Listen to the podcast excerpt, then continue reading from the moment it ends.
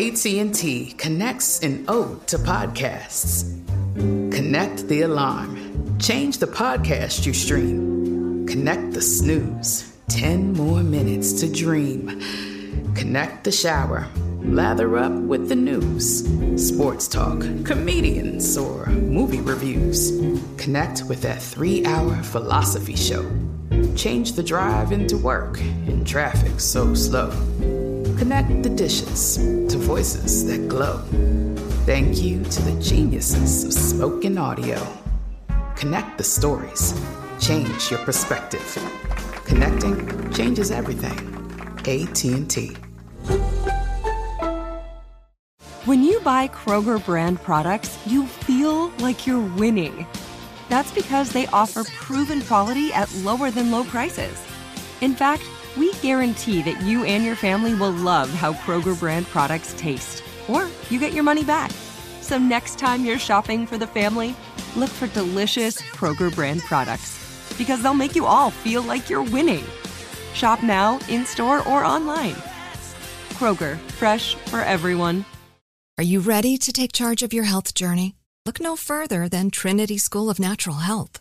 With their flexible online programs, you can receive the comprehensive education you need to care for your loved ones or step into the thriving field of natural health. Why choose Trinity? Because their programs offer more than just coursework. You'll interact with experienced instructors, connect with like minded peers, and even participate in optional live events to hone your skills. If you've ever thought about becoming a certified natural health professional, the CNHP program at Trinity School of Natural Health is the perfect certification course. You'll equip yourself with the knowledge and skills to make a real difference in the lives of others. Turn your passion for natural health into a rewarding career. Visit trinityschool.org today to learn more about the Certified Natural Health Professional Certification Program. Go to trinityschool.org. That's trinityschool.org. Trinity School of Natural Health. Transform your life, transform the world.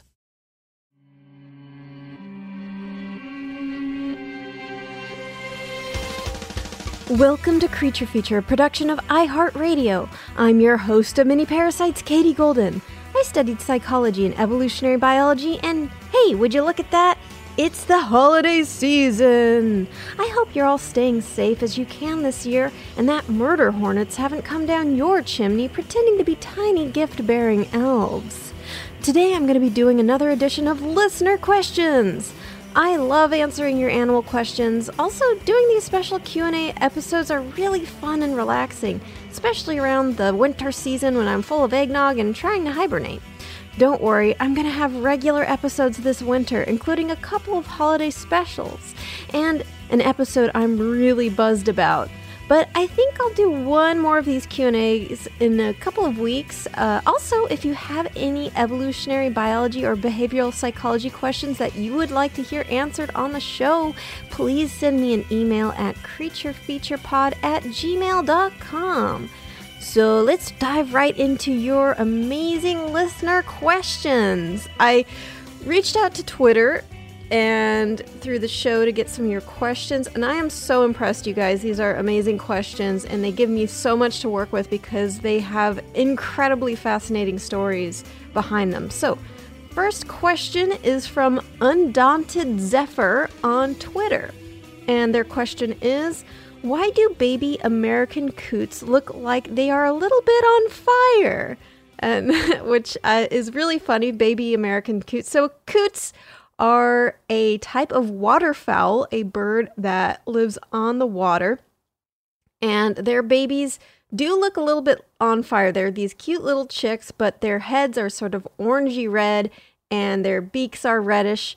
And it looks like, yeah, like their heads are on fire. So, first, let's give some information on coots. So, American coots, again, a type of waterfowl, they swim and live partly on the water like ducks. They actually look a bit like ducks, but despite its duck like appearance, they are not at all that closely related to ducks. In fact, they're not even in the same order as ducks. They are actually rails. So the American coot are all black with a white bill, although females are a little bit more of an ashy color, and they have bright red eyes. So, like I said, they're in the rail family, which are birds that are found all over the world that op- often inhabit wetlands. So, when you get a look at a coot's feet, you'll actually realize how much unlike a duck they actually are. So, instead of those cute little duck paddle feet, coots have these long segmented toes where each area of the toe between the joints has a leaf like shape and it looks really remarkable. It actually, to me, looks a bit like a succulent plant, if that makes sense, because they're also a yellowish green color and it, it looks, I don't know, it looks like part like Guillermo del Toro creature monster, part plant, part alien. It's really cool. It's hard to describe them, so I'll definitely include an image in the show notes, but you can also just like look for American coot feet, and I promise it won't be weird. So, these weirdly shaped feet allow them to be as mobile on land as they are in the water. So, you know how hard it is to walk on land with swim fins or scuba fins, and you've seen ducks walk on land. They're not like super agile. So, being able to bend their toes and actually each, you know, part of their toes between the joints having their own little paddle on it allows them to swim really efficiently and walk on land really well. Uh, because American coots actually spend a good amount of time on land, and the feet allow them to navigate with ease. They also serve a couple of other interesting purposes. So the feet helps them in fights, which is cool, I guess. Uh, and they also actually will take off from water. So they'll do a water takeoff where they actually run kind of skimming along the surface of the water while beating their wings. And those segmented feet with the with the big surface area on each part of their toes actually gives their feet a lot of surface area that will push against the water tension of the surface of the body of water and allows them to get a little bit of lift as they're trying to do takeoff. So it's really interesting. Like if you look at other animals that can kind of do this sort of run along the water, like uh, Jesus lizards, as they're called, or or water water walking lizards, they actually have sort of similar situation going on with their feet where they have like this, you know, kind of like webbing and then a broad surface area that allows them to uh, skim across the water, like uh, like Dash and The Incredibles. So on to the listener question about these amazing birds, which is why do the babies look like they're on fire? So, like I mentioned earlier, Coot chicks have red scalps, red feathers on their neck, and red beaks, uh, which are actually traits they lose as they become adults. And it's actually really, really interesting why they're redheads. I'm not biased here. I'm not just saying this because I'm a redhead and I think redheads are cool. Anyways, so the bright coloration of these chicks' heads helps signal the parents to feed the chicks. And interestingly, it helps the parents play favorites. So this is really fascinating type of signaling. So often in nature when you have a bright color in an animal, it is signaling something. It's either sexual signaling where you're like, "Hey, I'm attractive, I'm healthy, come mate with me." It could be aposematism where you're like, "Hey, I'm actually poisonous, stay away from me," like poison dart frogs. Um, it can be, you know, I'm venomous like with with snakes. It can also be dishonest signaling, like you could be mimicking something poisonous. So it's really, really interesting. This is a special case of signaling that these chicks are doing, which is the brighter the coloration on the chick's head of this red, fiery color, the more the parents will feed the chicks. So the less colorful chicks actually get kind of bullied by the parents who pick them up by the scruff of their necks and shake them if they get too close to the other chicks. So this seems really sad. Like, oh, why would they play favorites with their own chicks? Like, what's the deal? Well, actually, so the more brightly colored chicks are younger and weaker than the less brightly colored chicks. So the younger the chicks, the brighter they are. And also, it means like when they're younger, they're more vulnerable. So the older chicks are more likely to be able to get food for themselves. So the parents, when they're trying to make this strategic decision of who they give their attention to, they're actually giving their attention to the younger, more vulnerable chicks who are more brightly colored because they are less likely to be able to survive without that extra attention. Whereas the older chicks, you know, they actually are getting to the age where they can probably get some food for themselves. So by even though it seems kind of cruel by coddling the younger chicks and chasing off the older chicks, they're ensuring that the most chicks possible will be able to reach adulthood, which I feel as a younger sibling myself, I feel like this is a real good argument for me to get coddled, you know what I'm saying? Anyways, in evolutionary biology terms, this means that that red coloration on the chicks is an honest indicator of being weaker which is really interesting. It's a it's a pretty rare type of signal. Like we don't usually animals don't like say like, "Hey, look at me, I'm a weakling." But in this case, by letting their parents know that they are younger and weaker, the parents are able to devote more attention to them, more likely to help them reach adulthood. So that is a really interesting question. I, I think that was a it's it's always fascinating to me how a very simple question about like hey why is this thing this color can lead to such an extraordinary answer all right so on to the next question so this is from david kraus on twitter who asks how do spiders much to my personal chagrin stay moving in temperatures that freeze out most insects? So uh, I'm going to admit that I actually don't know where spiders rank in their winter hardiness to other arthropods or to insects, but spiders don't really like the cold, and the only way they survive in the winter is by finding warmer areas like leaf litter, which is, you know, like on the forest floor, you have a bunch of leaf and decaying things that actually can be a little bit warmer than staying out in the in the snow or decaying wood or hey you're home. That's why you find a lot of spiders in the winter probably. So the reason they don't become spider sickles you know just totally frozen is they actually have antifreeze compounds in their blood. So if you're a listener of the podcast you may know that this is not too uncommon. Like there are other animals uh, out there who have these basically they are antifreeze proteins that prevent uh, ice crystals from forming in the blood, and that prevents the cells, uh, the blood cells, and, and other cells in your tissue from basically exploding from from being frozen.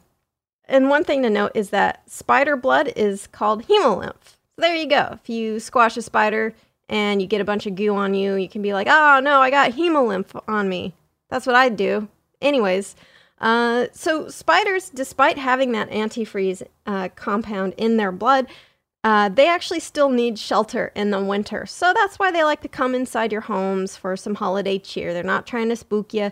In my opinion, um, as long as they're not a venomous species, I, would say give them little tiny mugs of hot bug juice and eight little tea mittens and like a little, like a little winter hat or like a little toque or something. I think that'd be cute.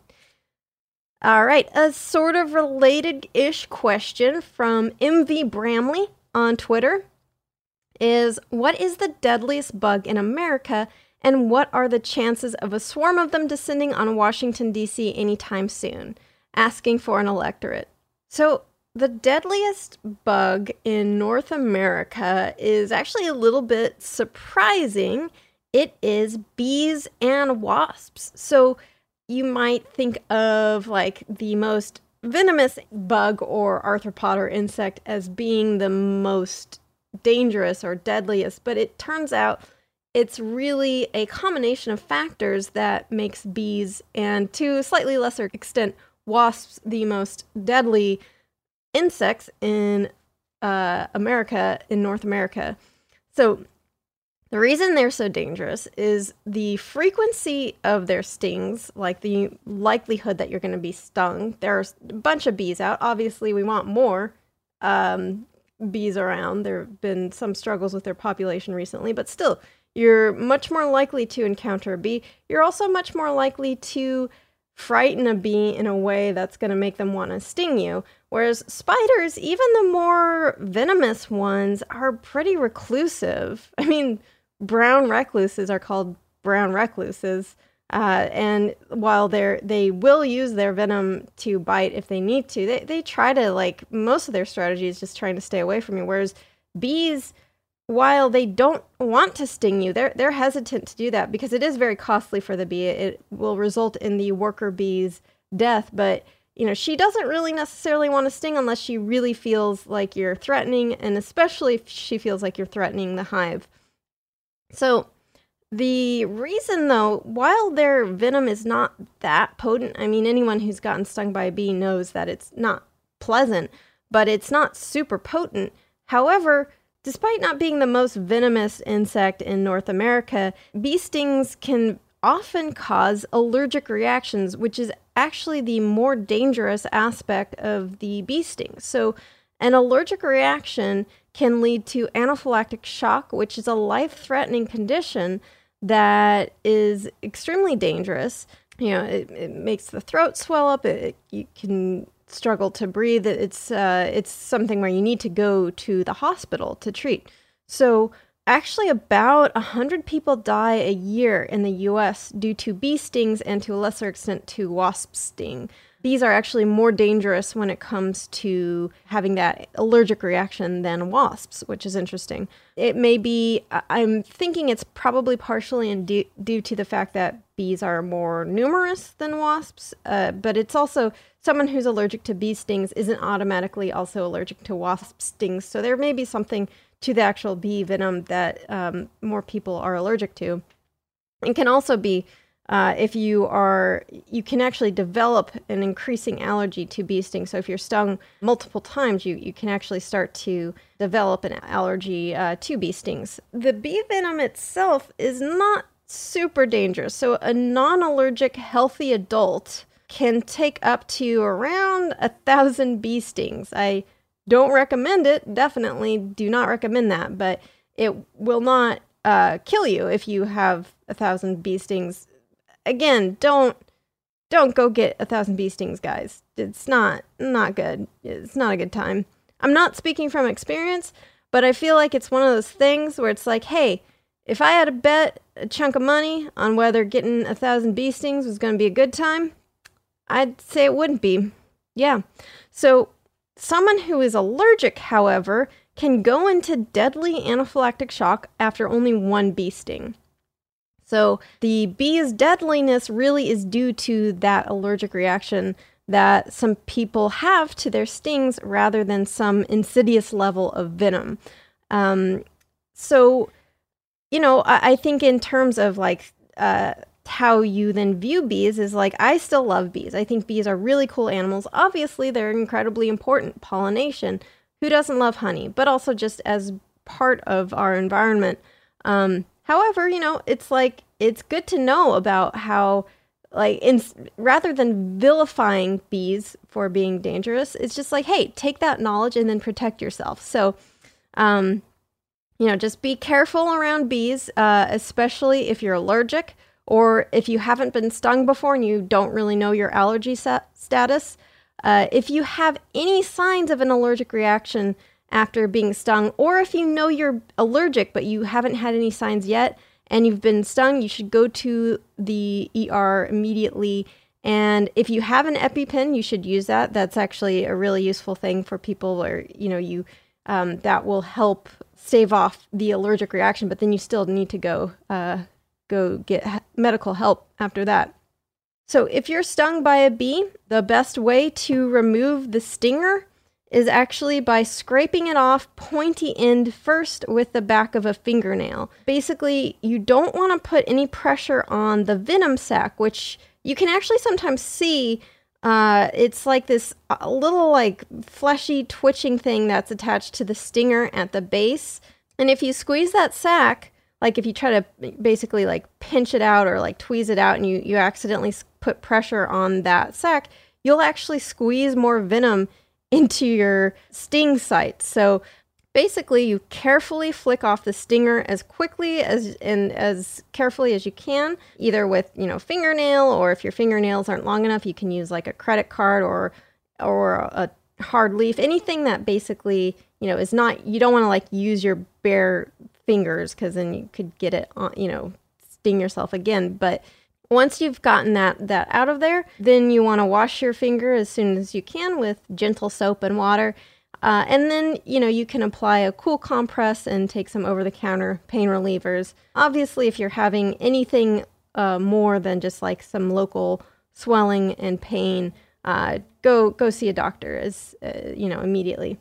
All right, so I think we're gonna take a quick break, but then we will be right back.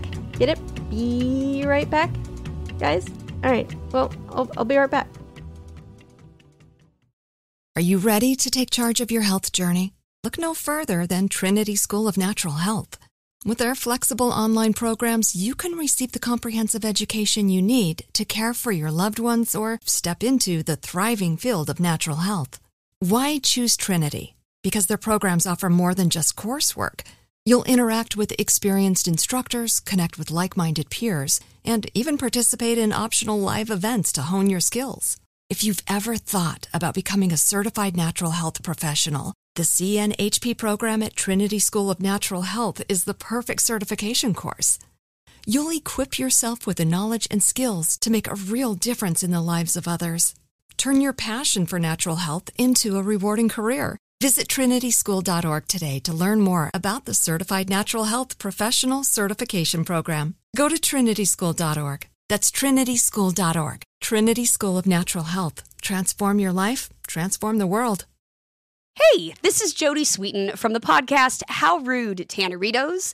As a nostalgic voice from your past, I'm here to remind you that amongst the stressful and chaotic existence we live in 2024, you deserve to get away. It's time for a vacation, no matter when you're hearing this. And let me tell you how you'll get there. The 2024 Hyundai Santa Fe. Want to bring the family to the mountains with the Santa Fe's available H track all wheel drive? Well, it's got standard third row seating and available dual wireless charging pads for the kids who just want to stare at their phone and not talk to you. You know what I mean.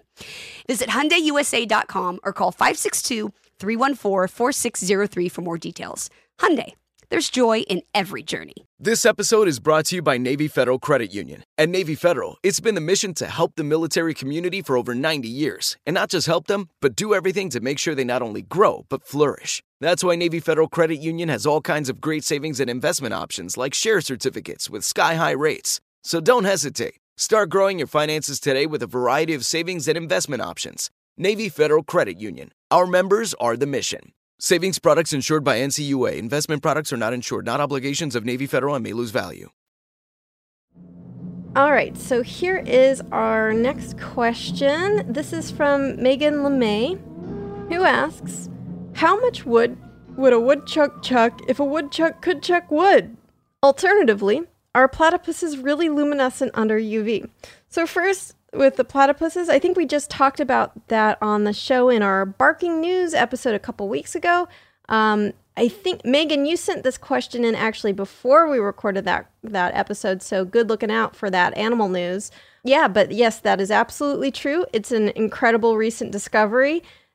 Platypus fur does glow a sort of eerie blue under UV light, and researchers aren't exactly sure why this happens yet, but I'm hoping we learn soon. So I'll keep an eye out for that. For any glowing platypus news, I will keep my ears and eyes open. So, the woodchuck question actually has a really long answer, and it's very interesting and it's, I think, very important. So, as you may know, woodchucks don't chuck wood. That's a misnomer. So, why are they called that? So, woodchucks are also just groundhogs by another name. Here's an interesting thing groundhogs can also be called whistle pigs because of the whistling alarm call that they make. So, groundhogs or woodchucks are in the marmot family, which are large, furry, bold rodents who like to steal my backpacking gear when I encounter them. Uh, if you're ever hiking, in, especially in the sequoias, there are a lot of marmots and they love the taste of your sweat. So if you leave any camping gear out that has any sort of salty sweat on it, you can bet a marmot is going to try to take it. So just be careful. So, groundhogs or woodchucks eat mostly vegetation, berries, grasses. They will occasionally eat insects and very occasionally baby birds that they happen upon.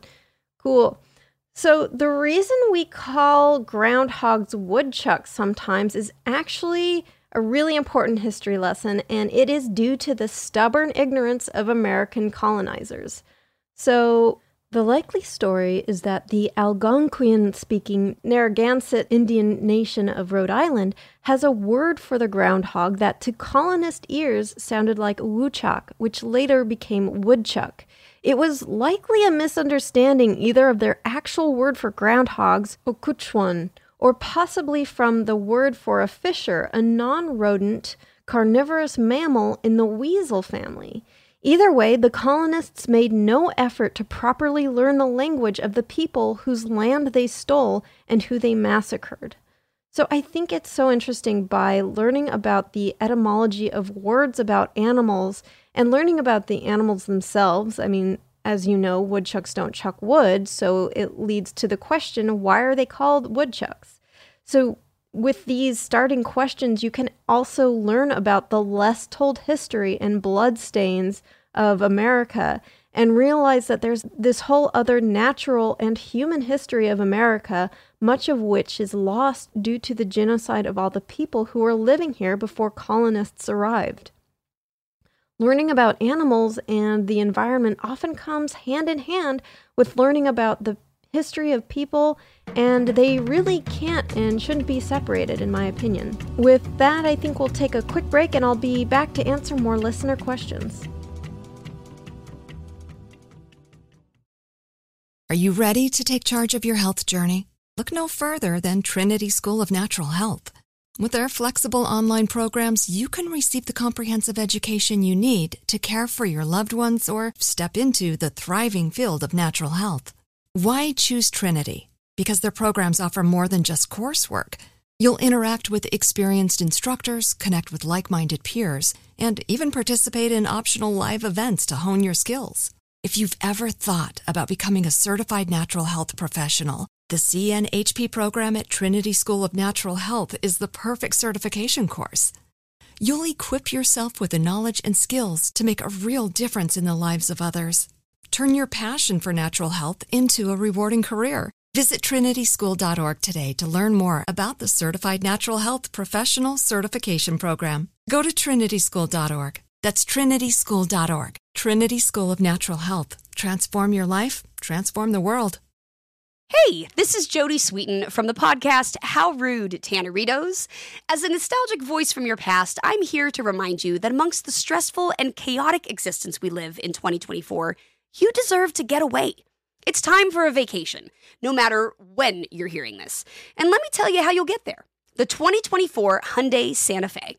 Want to bring the family to the mountains with the Santa Fe's available H-Track all-wheel drive? Well, it's got standard third row seating and available dual wireless charging pads for the kids who just want to stare at their phone and not talk to you. You know what I mean. Visit HyundaiUSA.com or call 562-314-4603 for more details. Hyundai.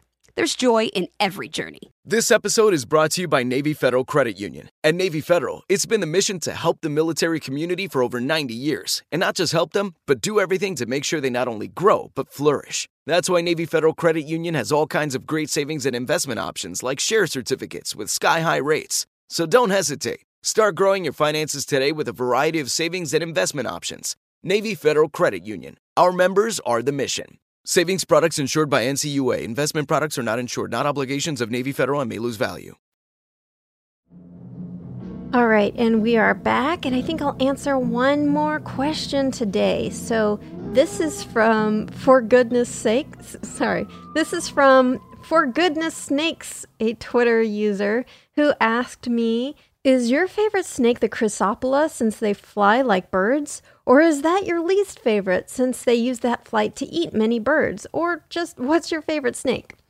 So, this is a great question. So, the Chrysopelea, which are also known as flying snakes, are really interesting. I can't hate them. I, I mean, it's hard to pick a favorite snake, but they are super fascinating. So, they are a genus of snakes that live in Southeast Asia and are typically a sort of reticulated green and black with yellow bellies or mild variations on that color scheme. Sometimes they're more brownish, sometimes they're more reddish.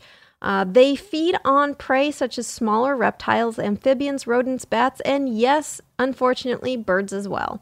They have a mild venom, which poses virtually no threat to humans, but it does pose a big threat to their prey. So, the, of course, most signature aspect of these snakes is that they can fly. They fly by ascending trees using ridges on their bellies to grip onto the rough tree bark. So, once they are high enough, they will slither out to a branch until they hang over the edge and they kind of dangle like a fish hook and prepare themselves to jump. So once they are ready and they've triangulated their course, they will spring out and start gliding. They flatten their abdominal muscles and double the width of their bodies in a split second, turning themselves into like a long, flat wing, which undulates in the air to get further lift. So, using this technique, they can fly over 100 meters, which is about 330 feet. In terms of my favorite snakes, uh, here's a few snakes that I like. So, the hognose snakes uh, have this really cute habit of playing dead when they're scared. They also have these adorable little upturned snouts, and they are generally harmless to humans. So, adorable little cuties who just get scared and play dead when you happen upon them. Another really cool snake is the California red sided garter snakes, which are like the neon tetras of the snake world. They have this bright neon blue band on their backs and red bands on their sides with a dark blue square pattern. And they also have more neon blue on their bellies. They can bite and they have a mild venom, but it's typically only kind of a local itching and burning and slight swelling in humans. So, you know, not too bad. I wouldn't get bit by them. I mean, okay, so going forward, anytime I say an animal probably won't kill you if it bites you, still don't get bitten by that animal. All right? It's not an invitation to stick your arm in a garter snake pit. All right? Cool? We cool? All right.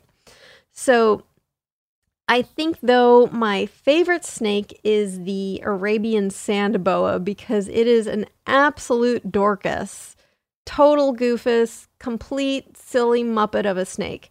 They are found in the Arabian Peninsula and Iran. So they live in desert regions and spend most of their time buried under the sand.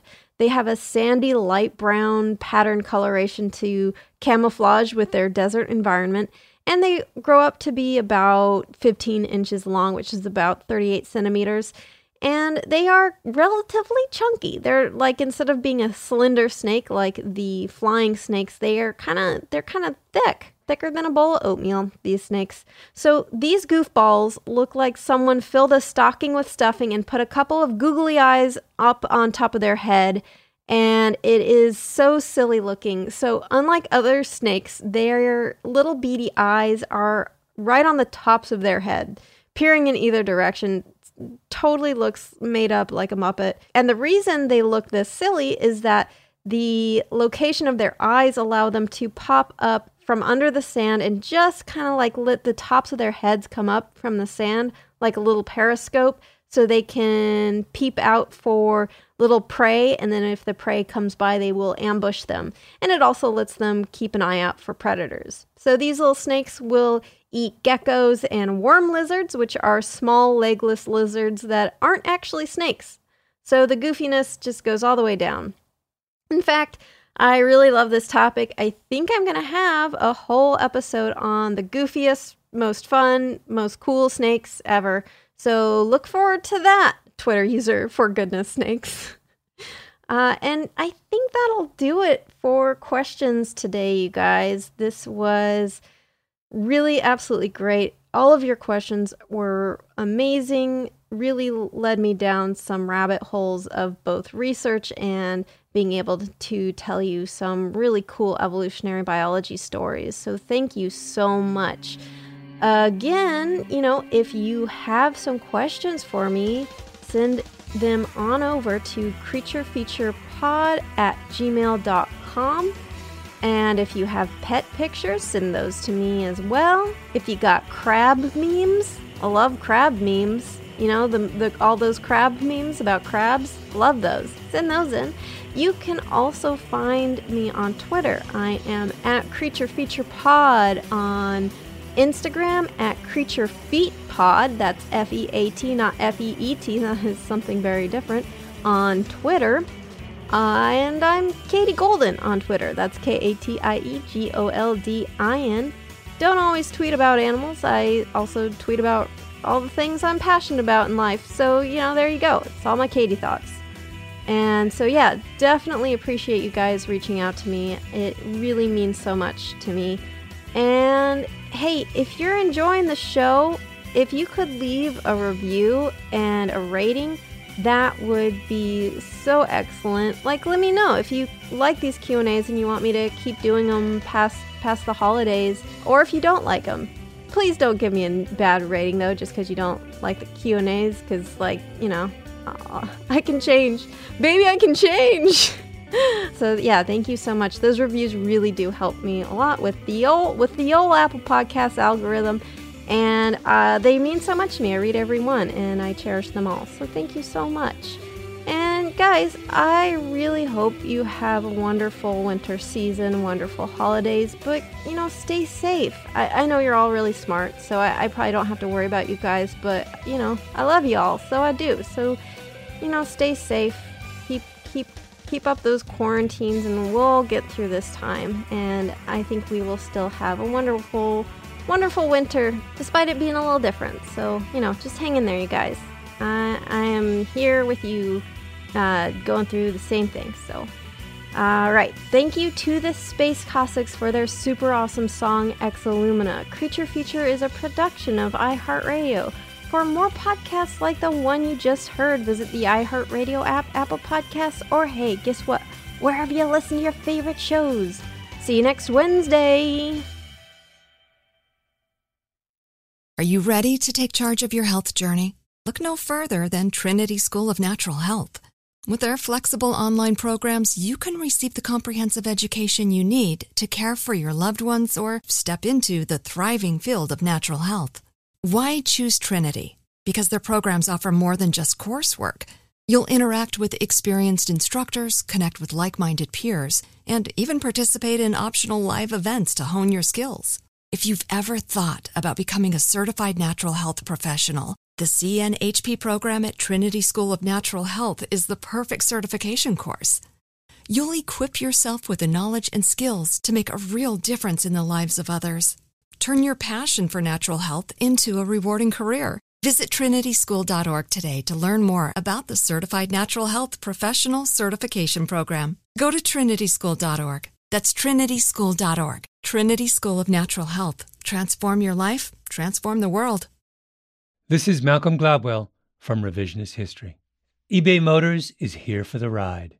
With some elbow grease, fresh installs, and a whole lot of love, you transformed 100,000 miles and a body full of rust into a drive that's all your own. Brake kits, LED headlights, whatever you need, eBay Motors has it. And with eBay Guaranteed Fit, it's guaranteed to fit your ride the first time, every time, or your money back. Plus, at these prices, you're burning rubber, not cash. Keep your ride or die alive at ebaymotors.com. Eligible items only, exclusions apply. This is it. We've got an Amex Platinum Pro on our hands, ladies and gentlemen. We haven't seen anyone relax like this before in the Centurion Lounge. Is he connecting to complimentary Wi Fi? Oh my, look at that, he is! And you will not believe where he's going next. The Amex dedicated card member entrance for the win! Unbelievable! When you get travel perks with Amex Platinum, you're part of the action. That's the powerful backing of American Express. Terms apply. Learn more at americanexpress.com slash with Amex.